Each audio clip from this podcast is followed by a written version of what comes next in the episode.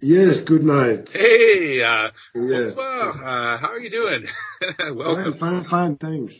All right, good to have you. Well, Guy, your, your book, uh, Creating Russophobia, is is really brilliant and extremely timely, and it's also a little bit mind-boggling that somebody who comes out of the, the center of mainstream Swiss journalism and institutions has managed to tell this much truth about a topic that is so taboo. Uh, how, what got you started on this? Oh yes, uh, I followed the, the, Russian affairs and the, the, the gap between Eastern Europe, Russia, and uh, continental Europe, European Union, since a long time as a journalist, since about 20 years. And since 25 years, I had special ties with Russia because I received the Russian nationality by President Yeltsin at that time because uh, my wife and me, we adopted the young girl, uh, and she's uh, Oksana, our daughter Oksana, and she became so our daughter, and we we could we could get the Russian passport. So it was a special event, and since that time I have a special, uh, if I can say, focus on on Russia because I, I visit the country.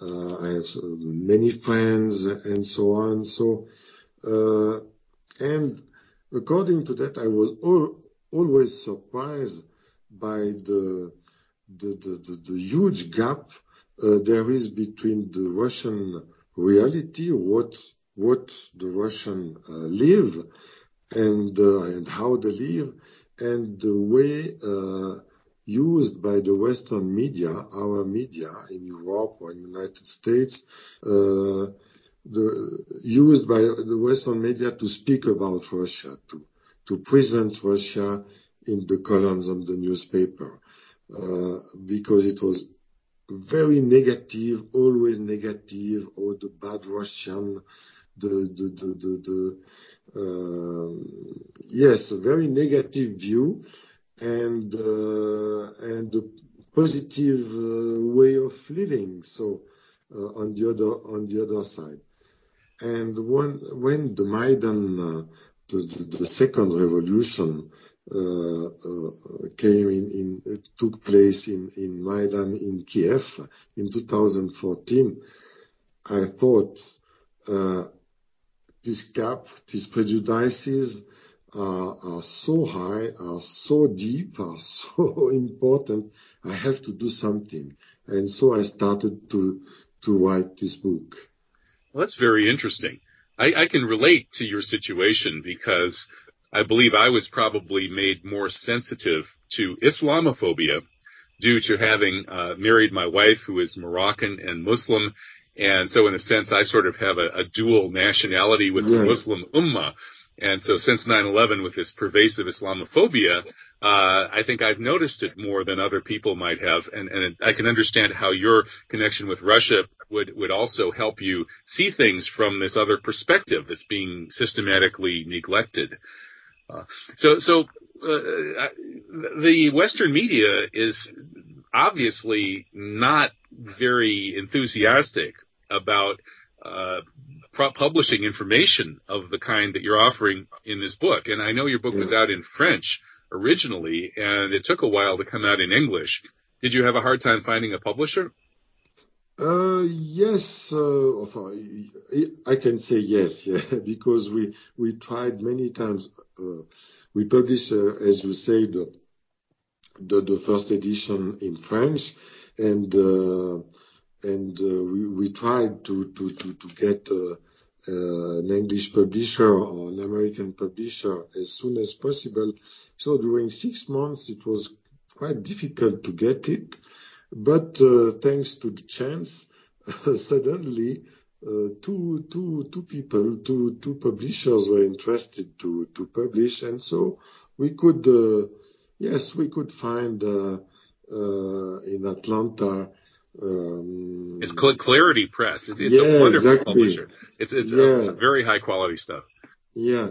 So and uh, and thanks to Diana Colliers, the, the, the director of the of the publishing uh, house of uh, of Clarity Press, uh, we could publish in in English.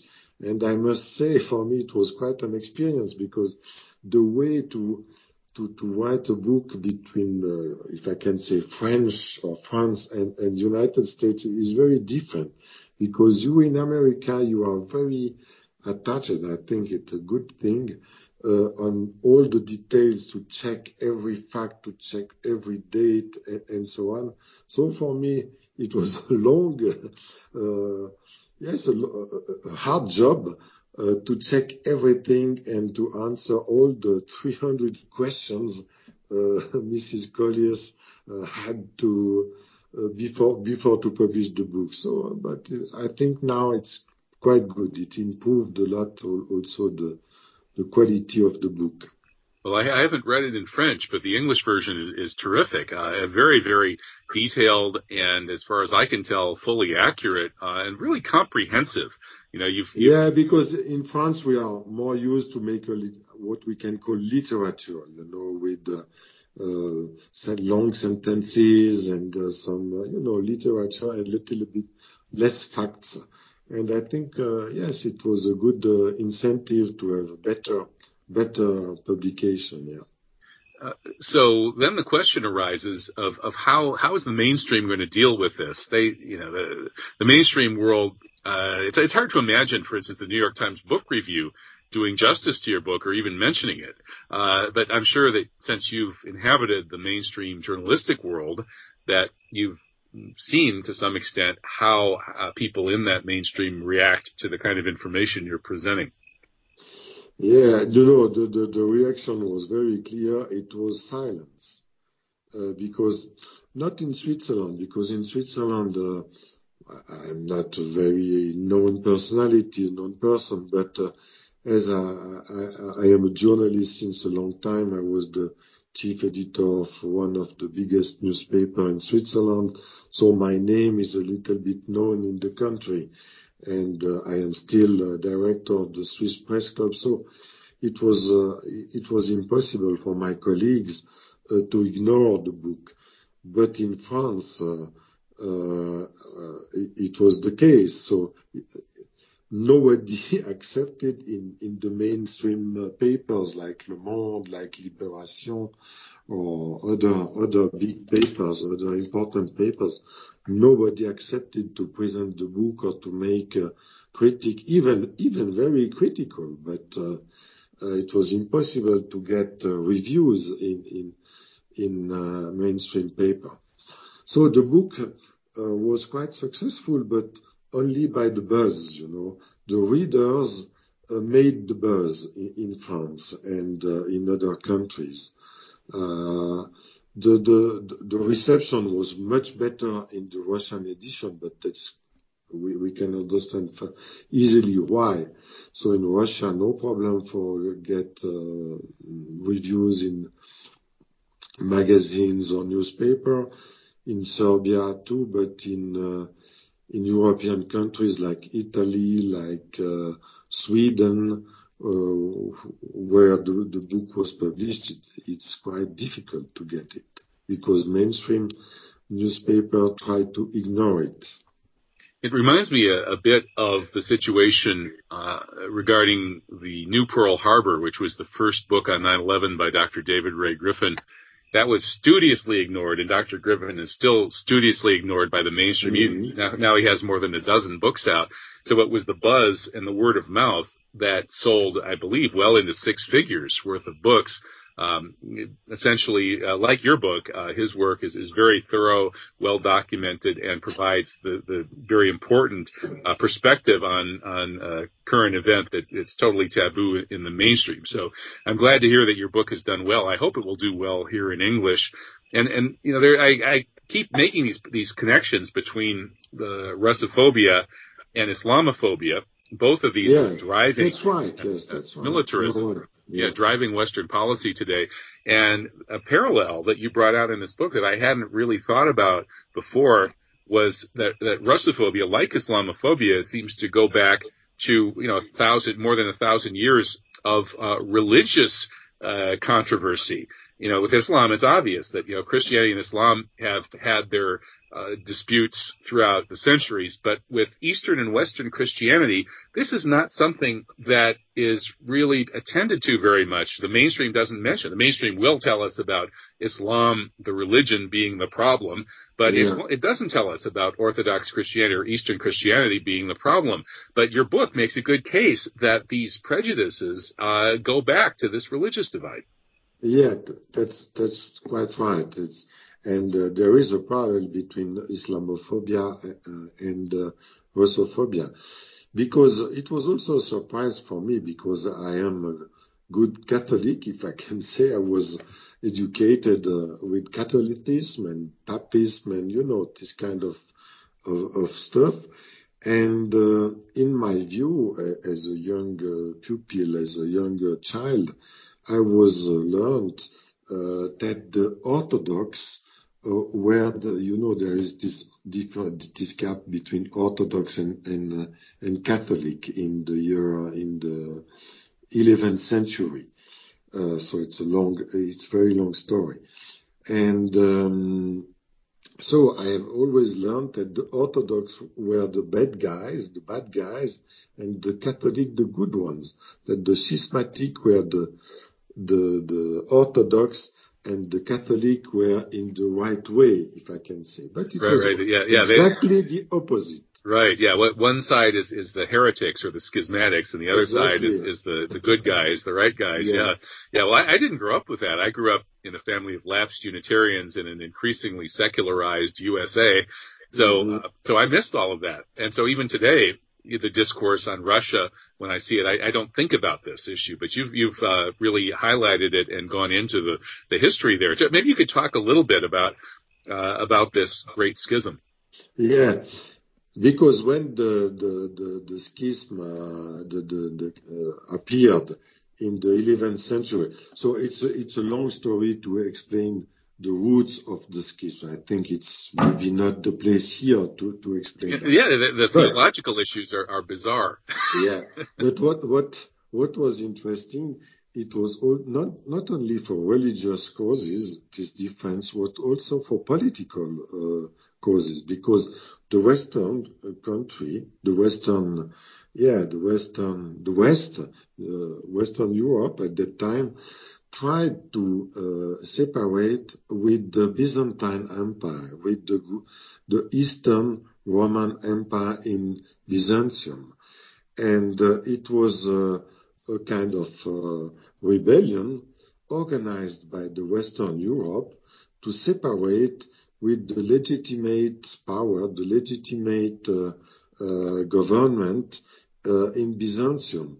And the Western Europe, uh, the king, the emperor, became emperor Charlemagne, uh, tried to use the difference of religion to justify his uh, separation from the legit, from the legal government represented at that time by the Greek uh, Roman Empire in Byzance. And he used the religion a little bit like now, we can see uh, nowadays, uh, uh, when there is a conflict, the religion, like in Islam, is used for political reasons. It was exactly the same use one 1,000 years ago between Western Europe Catholic, represented by the Catholic, and the Eastern Europe represented by the Orthodox.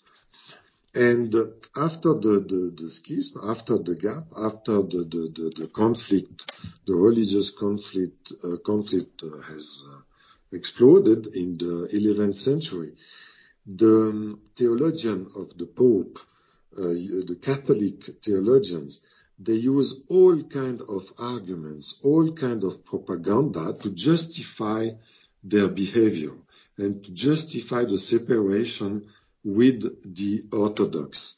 And they, they tried to discredit the, the Orthodox, to delegitimate uh, their view, and uh, to make, to transform them into the bad guys, into the negative, and into the heretics and the schismatic.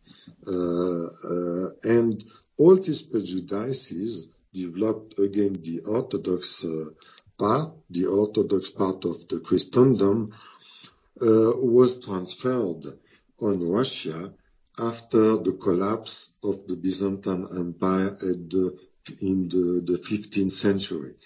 We can say the same prejudices against the Greek Orthodox being used against the Russian Tsars, against the Russian Uh, Orthodox, uh, and so on. For instance, the the the Poles who are Catholics, they use the same prejudices used by the former Catholic uh, theologians in Rome against the the, the, Russian to appeal to crusades, to make crusades against the Russian already in the uh, it was the 13th century. So it's a very very long story. Mm-hmm. But quite interesting, yeah. Well, yeah, the Crusaders actually, as they were heading off to fight the Muslims in Jerusalem, they attacked various Western communities on the way, Jewish communities, of course, but but many people don't realize that it was actually the Crusaders that destroyed Byzantium, or you know their destruction of Byzantium was what ruined it and enabled the uh, Muslim conquest of Byzantium, uh, what, a century couple, a century and a half mm-hmm. later? So, so, so this, these religious conflicts and their history, clearly they they leave a mark on the kind of the thought of the entire culture. And there's a negative sort of uh, sense about Islam, about Orthodox Christianity in Western culture. Uh, and we have Samuel Huntington with his Clash of Civilizations, which was, of course, borrowed from Bernard Lewis, the Zionist MI6 uh, advisor. Uh and these guys said that Eastern Christianity is a separate civilization that's going to clash with the West, uh, in the same way that the West is going to clash with Islam and maybe with the Chinese. Um, what are your thoughts about that thesis that these civilizational conflicts are inevitable? Yeah. Uh, that's right. For me, the Western countries, uh, Western Europe and uh, now United States, they are always trying to justify their imperialism through religion. And they have a conquest spirit, if I can say, uh uh you know since since yes, since centuries. The Crusades at the 11th, 12th, uh, and uh, 13th century uh, were the first example of this kind of imperialism used by the Western countries. So but to justify the fact that we invaded a foreign country, we used religion. And the use of religion was always the justification, if I can say, uh, the propaganda or the ideology uh, used by the West to do it, to make this kind of war uh, there. And First it was against Islam, because in the 13th century, in the Middle Age, the Crusades were against Islam. And to justify that, we we decided, or we we we explained, the people explained, the kings and the popes and the bishops explained why we had to go the people had to go to Jerusalem to conquest, and how the Muslims were bad were bad guys, were uh, you know backward, and so on, which was not the case, in fact. And it's the same against Islam. Yes, the same ways, the same bias are used against Islam and as they are used against Russia now. The discourse has really changed since the Cold War. I grew up during the Cold War, and I remember that our enemy was the godless communists. Yeah, exactly. Today, so basically, we were fighting people because they weren't religious enough. They were anti-religious, and we were the religious ones. But today, we in the West are the non-religious ones who are fighting the people who are too religious. The Muslims are the most obvious example of the people who are supposedly too religious, but it seems that there's a sort of subtle uh, no message in the mainstream media that Russia now is no the problem isn't that they're communist and godless and, and anti-religious. Now the problem is maybe they're too religious and they're they don't like having pussy rioters tearing up their cathedrals. So so they're, they're like the muslims. They're too religious. And it, it's, it's very strange how this has changed over my lifetime. Yeah. No what is interesting it's uh, in my view uh, yes the russophobic uh, propaganda developed by the by Europeans at the late, the, if I can say the modern Russophobic propaganda, which appeared in France in the late uh, 18th century, and after in Great Britain, in Germany, and uh, now in United States, is uh, based on geopolitical uh, uh, ground, if I, if I can say. Uh, because as I, I mentioned, the Western, Europe was always trying to conquer the rest of the world. The Islamic world at uh, first, but after Africa, Asia, Latin America, as we can we can say in the history, and uh, so um, after we forget in the 18th century, in the modern times, religion was uh, not so more important, and uh, especially during the communist time, because it was a secularization, secular, secularization of the yes of the society. But what was interesting, it's it was exactly the same terms that the anti-communist propaganda used during the Cold War against Russia, exactly the same prejudices as the Pope and after the kings used against Russia in the Middle Age and in the, you know, uh, 18th, 19th century. Uh, and this propaganda, these prejudices are two. There are two main uh, prejudices. First, Russia is authoritarian, is a despotic state. So at in, in 18th century, we used despotic. It was despotic. And uh, during the communist time, it was totalitarianism. And now against Putin, it's authoritarianism. It's not more democratic. So that's, that's the first uh, prejudice. Second, secondly, Russia is intrinsically, is uh, essentially in his spirit, in his soul, is, a, is an imperialist uh, country. Russia tries in all the during all the century to conquer, to invade the poor Western Europe, which is quite far, which is quite false, which is quite incorrect. Because if you see the history, it was always the European who tried to invade uh, Russia. It was the Poles, for instance, in, in the 17th century, they the Poles, they conquest, they conquer Moscow in the in the beginning of the 17th century, and after it was Napoleon, Napoleon, the French emperor, invade and uh, burnt Moscow in the uh, in 1820, uh, 1812 and 1813. Uh, so, uh, and after it was Hitler, German Hitler, who tried to invade and, and was partly successful to invade Russia. So if we look at the history, the, the Western uh, powers uh, uh, always used the same arguments against uh, against the Russian authoritarian, despotic, uh, yes, totalitarian and so on, and imperialism. But it's exactly, uh, it's, it's, it's not true.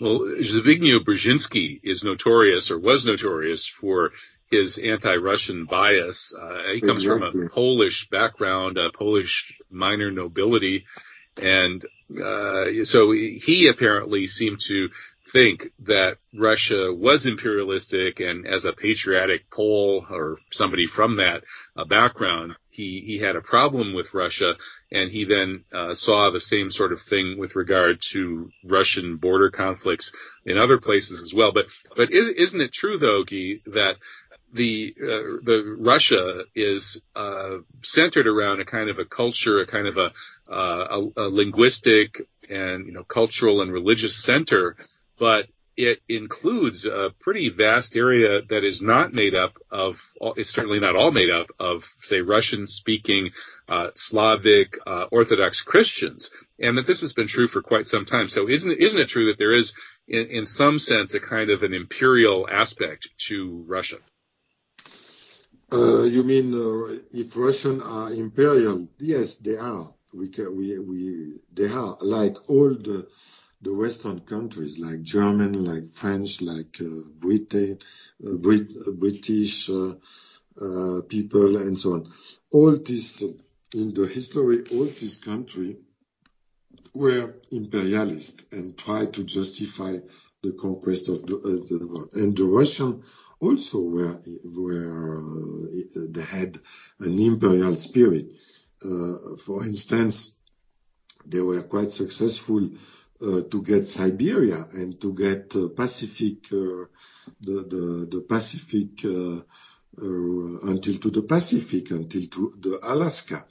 But it was a conquest who, who didn't use the same weapons as the West because the Russian developed slowly, more slowly, and uh, it was through demography, uh, through also slow integration of the people. For instance, the Russians did not massacre all the uh, indigenous uh, people they met during the, their progress to the Pacific uh, Ocean, which was not the case, for, for instance, in United States, where the conquest of the West was very bloody and very kind of ethnic epuration, if we can yes, yes. It, cleansing. It was an ethnic so cleansing. It was a little bit different. Right, right. But there is also an imperial spirit in Russia, and that's a fact. But that it was also not by uh, aggressive wars, uh, you know, like, uh, for instance, Napoleon uh, in uh, the beginning of the 19th uh, century. It was not an invasion war. It was a slow progression of the Russian people, you know. So, but uh, but it's also the case. But if we can say the First World War, First World War, and the Second uh, World War was uh, the, the attacks came from the West, not from Russia. It was Hitler who attacked uh, Stalin, not the opposite. It was not. It was Napoleon. It was also the Kaiser, uh, the German who attacked uh, the Tsar in 1914. Uh, so, if you look at the history, the aggression uh, came mainly from the West and not from Russia. Well, I would certainly agree that as empires go, Russia is is not the most blatantly, obviously, an extremely aggressive one. Uh, let, us go back to the 19th century and the Great Game, because some people would say that this Great Game pitting the Anglo Empire, the British in the 19th century and the U.S. in the 20th and 21st centuries, uh, hasn't ever really ended. Uh, that is, the Russian Empire has been expanding in the Eurasian heartland, and the Anglo Empire has been ruling the Atlantic-based rimland, and the two have been at loggerheads for a couple of centuries.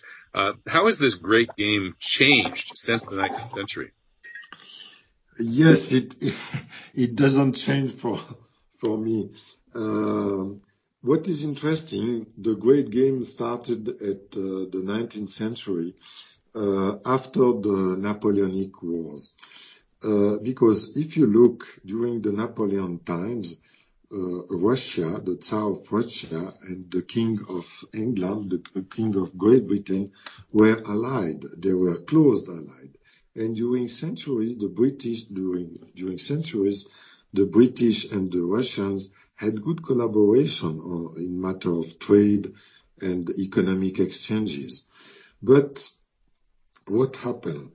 After the uh, during Napoleon times, the main goal of the British was to Um, struggle and to fight and to to beat Napoleon. And uh, Napoleon was the allied at first with the Tsar, but uh, there was tension between them, and so the Tsar became an enemy of Napoleon. And they make a very good alliance with uh, with Great Britain together. And they were quite successful to beat Napoleon. It was the first the Russian the Russian army, uh, and uh, secondly, uh, the British fleet with Nelson, who who have beaten Napoleon and overthrow him. And in just after, what was interesting is just in the years following the success against Napoleon, the Waterloo battle and the Congress of Vienna, who tried to make the peace between France and the other countries of Europe. The British has uh, uh, um, reversed their idea. that They just make the opposite, and they try to consider the big they started to consider Russia as an enemy. Why? Because there was, after Napoleon, uh, and France was down, the only two superpowers superpowers of the times, there were only two, Russia in western, in on the continent and Great Britain on the sea. And for great, for the British people, it was not, uh, it was not bearable, it was not acceptable to have another competitor, a so big competitor in front of them. And that's the reason why just after 1815, the Great Britain changed his mind and changed his ideas uh, vis-à-vis uh, the Russia. And Russia, from a former good ally against Napoleon, became an enemy of Great Britain. And that's the starting of the Great Game. And from from this time, you can see if you read the newspaper, like The Times of London and other uh, newspapers, still uh, some of them are still existing today. You can see in the newspaper how the journalists, how the propagandists, the British propagandists, turned uh, their vision of Russia into a very negative one, using the same argument. Ah, but Russia is dangerous. First, it's an autocracy. The Tsar is an autocrat, is not democrat, is uh, a uh, very bad guy, and uh, he maintained the people in serfdom and so on. That Sounds just like what they're saying about Putin today. Yeah, exactly. So the same, if you look at the time, the the um, time of London, the newspaper, for instance, in the 1851, 1852, they are describing the cartoonists, they are describing the Tsar of the time, Nicholas I, like a vampire, you know, with big teeth. Mm-hmm. Uh, yes. Well, that was one of the best. Lying on London, trying to to suck the blood of the poor the poor British people, exactly like Putin nowadays. You you explain in your book that Quite funny. This is where Dracula comes from, that Bram Stoker, the author of Dracula, Exactly was inspired by this. Yeah. No, no, it's quite funny, uh, because uh, now we we the cartoonists use the beer, you know, the bad uh, the the bad Russian beer, trying to you know to attack the poor European. But in the 19th century, it was the vampire. It was yeah. so it's it's it's quite funny, but the same argument. And the British tried to stop the the Russian to stop the Russian in Asia, in China. And it's funny because at the 19th century, since the date, yes, we can say 18th century, but uh the Great Britain uh, has made an empire 20 bigger than Great Britain, with India, with uh, with uh, all the Egypt, you know, from from London to Hong Kong, the British they, they were successful to create an empire uh, 20 uh, times bigger than Great Britain. It was not the case of, uh, of Russia. Russia uh, has also grown, but not so big, maybe 20, 50%, but not 20 times. And at the time, the, the, during the, all the, the, the 18th century, the 19th century, the British used the argument, oh, but it's the Russia. It, it's the, they are the Russian, the Russian are the imperialists. So it's, it's completely funny to, to, to, to, to, to see that. And the great game, yes, uh, uh, was uh, very strong in Asia, Central Asia, and Afghanistan because there were two wars uh, conducted by the British in Afghanistan in 19th century to try to push Russia on the north and to stop uh, the, the progression on the opening of Russia at the, at the sea, you know. Uh, the, the goal of the British was to contain. It was already a containment, like during the communist times. Uh, and even today. Yeah, and even today, exactly.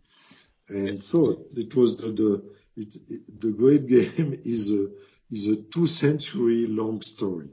That's right. Yeah. Plus ça change, plus c'est la même chose. Exactly. The more things exactly. change, the more they stay the same.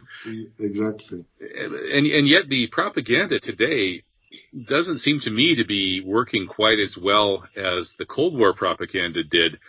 Uh, for instance, uh, we have this election of Trump, who was pilloried for being yeah. pilloried by Hillary for being yeah. friendly to Putin and Russia.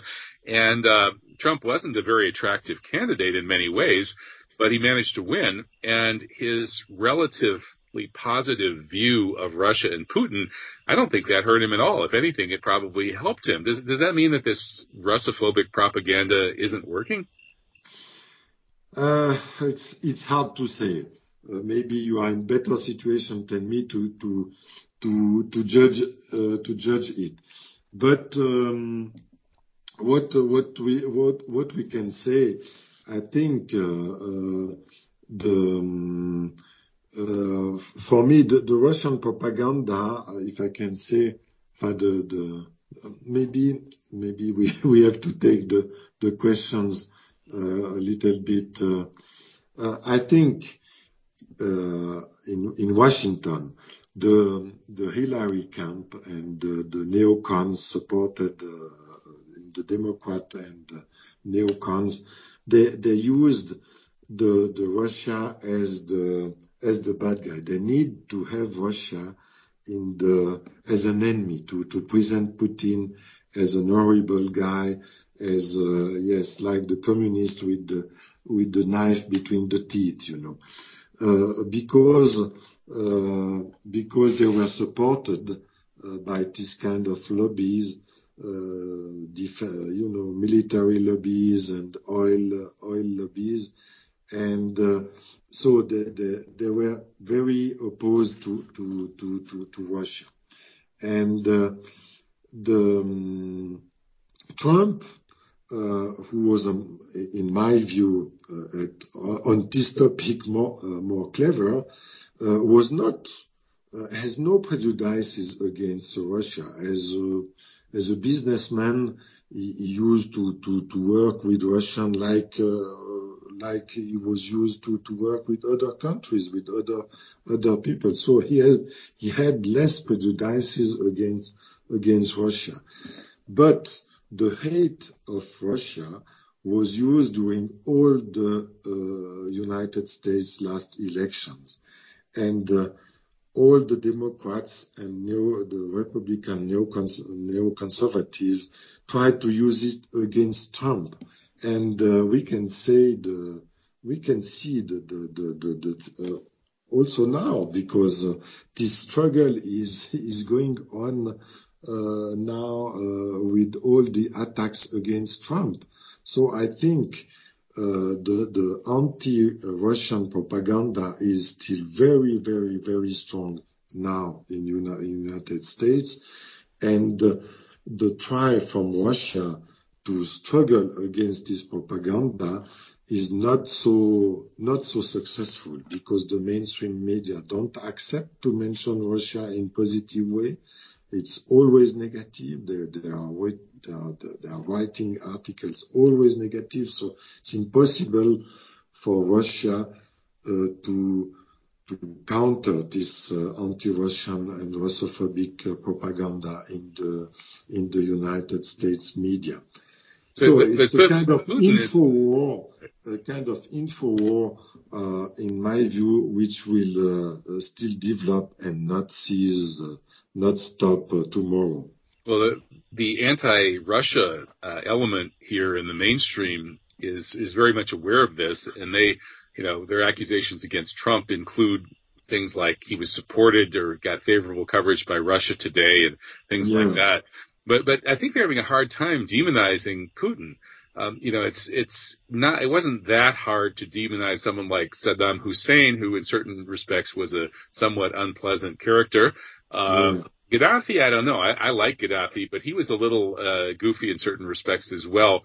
Um, Assad is a, maybe a little harder to demonize, but they've got all that uh, humanitarian stuff, uh, the, you know, the accusations mm-hmm. against him. With Putin, you know, the, the, the impression that Putin makes is one of understated competence and generally being reasonable and charting a course that's actually positive and constructive for his own country uh, I, I don't really see the, the peg that they, they're able to hang any kind of real caricature of Putin on. Uh, maybe I spend too much time in the alternative media world, but uh, I haven't really sensed that people here in the United States have imbibed any real hatred of Putin.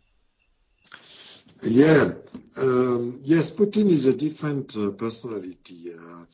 So for me, as I don't live in United States, it's hard to feel how the Americans feel Putin, you know, in uh, in deeps and in the, media. I can I can read, I can I can also read on internet and so on. But but yes, Putin is a different. Is not exactly the dictator like uh, Kim Jong Un or you know, other guys like uh, Saddam Hussein and so on. Because he's a clever guy, he's not extremist, he's very rational, and that's also for me the reason why Trump uh, uh, has found that he's not really a bad guy. We can uh, speak with him, and I think that's uh, for people who, who met uh, President Putin, even Barack Obama, Obama if he's if he's fair and uh, not biased, he must recognize that Putin is not a, is a normal guy, if I can say. And that's all the difficulty for the, for the anti-Russian propagandist to depict him as a bad one. But uh, they were quite successful to, to, to, to do it, you know, using all the same argument about autocratic and so on, or depicting him as a SS, like a Nazi, a Nazi uh, authoritarian uh, Führer of uh, of uh, Russia, you know, or depicting as a Stalin, you know, uh, uh, Hitler is yes, um, Putin is Hitler or Putin SS or Putin Stalin, you know all this kind of stuff is used against uh, uh, President Putin. Uh, but um, I mean, he's a really rational guy. Is and also he, explained what he tried to do. Since 10 years now, in 2007 in Munich, uh, Putin explained very clearly the limits, you know. He said to all the the NATO countries, United States and uh, European uh, countries first, you know, there is a limit. You cannot, uh, Russia has interest, Russia has the right to defend itself against enemies, so you cannot come with your weaponry, with your missiles, in, in Poland, in, just under our nose, without reaction from Russia. As you know, when uh, the the Soviets tried to put uh, missiles in Cuba in 62, the, the U.S. reaction of President Kennedy was very strong, and we just uh, missed uh, a nuclear war because of that. So if Russians are putting missiles in Mexico or in Cuba or in Canada, it would be a big, a very big uh, problem for for America, and we can understand that. I think it's reasonable to be uh, to be scared about that. But what about to putting missiles in just under the nose, just uh, on the, the frontier of Russia in Ukraine now? Or in Poland uh, yesterday, uh, a few years ago, or uh, in Germany, in Romania, and so on, and just telling to the Russian, "Oh, but we are very peaceful with you. We like you, but we put our missiles and our nuclear heads there because we we think it's better for us and because we don't like the Iranians." Yeah, right. That's really all. It's all about Iran.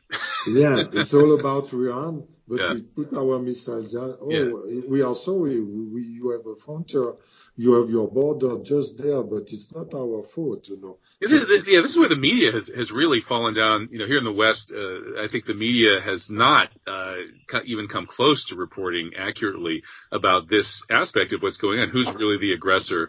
Uh, did the U.S. promise not to advance one inch into the uh, you know formerly Iron Curtain countries uh, when with with that agreement at the end of the Cold War. That's, yeah, yeah. So so so even President Bush, when when President Bush and Gorbachev they agreed to uh, to pull down the you know to break the Iron uh, Curtain in 91 in 1991. Uh, President Bush decided, not to make, not to include Poland and Eastern European countries into the NATO. But just a few years later, it was done. And the uh, United States, uh, it was Clinton at the time who was president, they just forget or, or just um, try to forget the agreement made by President Bush a few years uh, uh, a few few years earlier. So, for but the Russians they didn't forget this this promise, this agreement. Mm-hmm. And so uh, when they tried to uh, to mention it, uh, the western uh, the western countries, oh, we forget, oh, it was not so clear, oh, we didn't sign we didn't sign a, a, a clear agreement. It was just words. But right, you know, yeah, yeah, that's it's it's it's pretty it's disgusting, really. It's, yeah. it's yeah, yeah, I'm I'm ashamed to be part of the West and the U.S. with regard to that kind of of mendacity. We only have a few minutes left, uh, so I, I want to jump to my controversial questions that you'll only yeah. get on shows like this. First one, uh, why won't RT push harder uh, uh, by uh, against this propaganda by giving us a little more focus on the truth about 9/11, which profoundly brainwashed the West in general and the U.S. in particular. Uh, it's such an obvious inside job. Building 7 alone can, you know, you look at it for 30 seconds and you can see that this is a demolition. Therefore, the whole official story falls apart. And RT used to occasionally cover this, and it doesn't anymore. Uh, why not? To be frank, I cannot answer the question because I don't know. Okay. I really, I really, I really don't know because there are some evidence in that, uh, in that, uh, yes, uh, of this fact, but it's not really clear. And I think that for me, as you are accused of, of uh, conspiracy, uh, every time you try to bring an alternative view, another vision of the world, non-mainstream vision, I think uh, for a question of uh, credibility, uh, they, don't wish to, you know, to enter on this ground because otherwise it will, it will probably give two good arguments to be accused of conspiracy theory and, and so on, you know, and not serious journalists because this evidence are not so easy to, to present and to explain. And probably there is no you know, certain or very good evidence or, you know, very clear evidence in that view. That's my interpretation. Mm-hmm. Of this point, yes. Well, if I if I were on the RT policy board, I, I would argue about that. But how about uh, last controversial question? Uh, the Saker wrote a great review of your book, and you know he discussed how how you ably analyze the English, French, German, and American flavors of Russophobia, but you never mentioned what he calls Jewish Russophobia, or maybe we could call today Zionist Russophobia. He thought that was uh, something that should have been covered in your book. What do you think? Yeah. Uh, yes, um, uh, there are some remarks about this, uh, yes. But for me also, I tried to to concentrate about the main country, if I can say so, in the history or on the planet now. You know who are France, uh, which are France uh, first, uh, Great Britain, Germany, and now United States. I think Jewish Russophobia is not, is not also very clear because there are some uh, Jewish, uh, or many Jewish who are Russophobic, that's clear. But there are also many Jewish who are not Russophobic. Mm-hmm. And uh, in the in the history, for instance, uh, because a lot of Jews were living in, in Russia in pretty good uh, conditions, where the, the, their condition was not so good, it was not in the, on the Russian territory, but in Ukraine or in, you know, in the Tsarist Empire, uh, in countries like uh, uh, Lithuania, like um, Western Poland, like Ukraine now or Romania, who was at the time under the but, you know, yeah, I'm, I'm sorry. I'm, we're going to have to cut you off there, unfortunately, okay. because that's a that was a very uh, interesting and and good answer. Uh, there could be a whole lot more to say, but we won't say it tonight because the show's over. Uh, okay. It could have gone on. I appreciate the fantastic work you did with your book, Creating Russophobia and uh, I salute you. Keep it up. Uh, okay, thank you. Okay, thank you very much. Yeah. Okay, bye bye. Bye. E. Macron, author of Creating Russophobia. Kevin Barrett, Radio. Um,